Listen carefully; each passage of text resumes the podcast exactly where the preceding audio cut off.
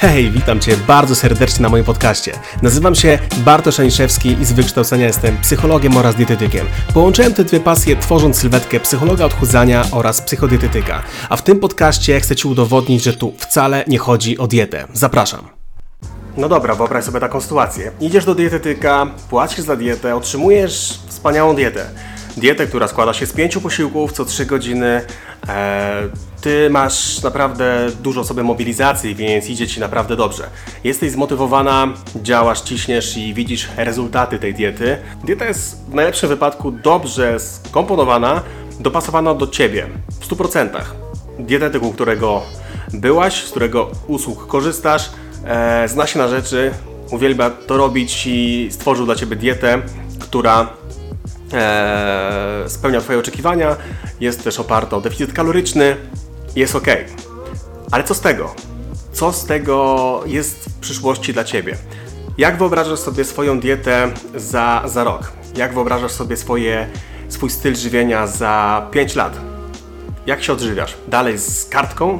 Dalej z wytycznymi od dietetyka? Jakie to są wytyczne? Więcej wody, więcej warzyw, ile porcji waży w ciągu dnia. I tak możemy debatować. Natomiast y, to jest jeden z największych problemów, jakie możesz sobie stworzyć. Nie neguję oczywiście pracy dietetyka, sam jestem dietetykiem, natomiast prawda jest taka, że uczą nawet na studiach dietetyków układania dokładnych diet. Układania diet pod kątem norm żywieniowych, układania diet pod kątem makroskładników, to jest fajne, ale z drugiej strony jako klient, jako pacjent tak naprawdę nic z tego nie masz, bo ty w pewnym momencie swojego życia wcale nie będziesz jeść dokładnie tyle wapnia, ile jest rozpisane w diecie. Ty nie będziesz jeść tyle witaminy C, ile jest w diecie, więc problem polega na tym, że zwykła rozpiska dietetyczna niczego konkretnego cię nie nauczy, jeśli chodzi o Twoją budowę relacji z jedzeniem. Podstawowe pytanie brzmi, jak sobie wyobrażasz swoje żywienie w ciągu najbliższych kilku lat? Jak sobie wyobrażasz swoje żywienie tak naprawdę przez całe swoje życie?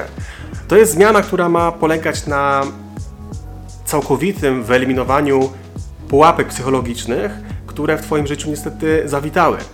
Czyli w dużej perspektywie zupełnie lepszym, w mojej opinii, rozwiązaniem będzie wyeliminowanie e, takich rzeczy jak zajadanie stresu, jak jedzenie pod wpływem emocji, jak e, usunięcie nakazów i zakazów i wyjście z tego błędnego koła, aniżeli trzymanie się diety restrykcyjnej, która tak naprawdę w pewnym momencie spowoduje, że prędzej czy później pękniesz po prostu, pęknie Twoja silna wola i zaczniesz jeść e, z podwojoną siłą.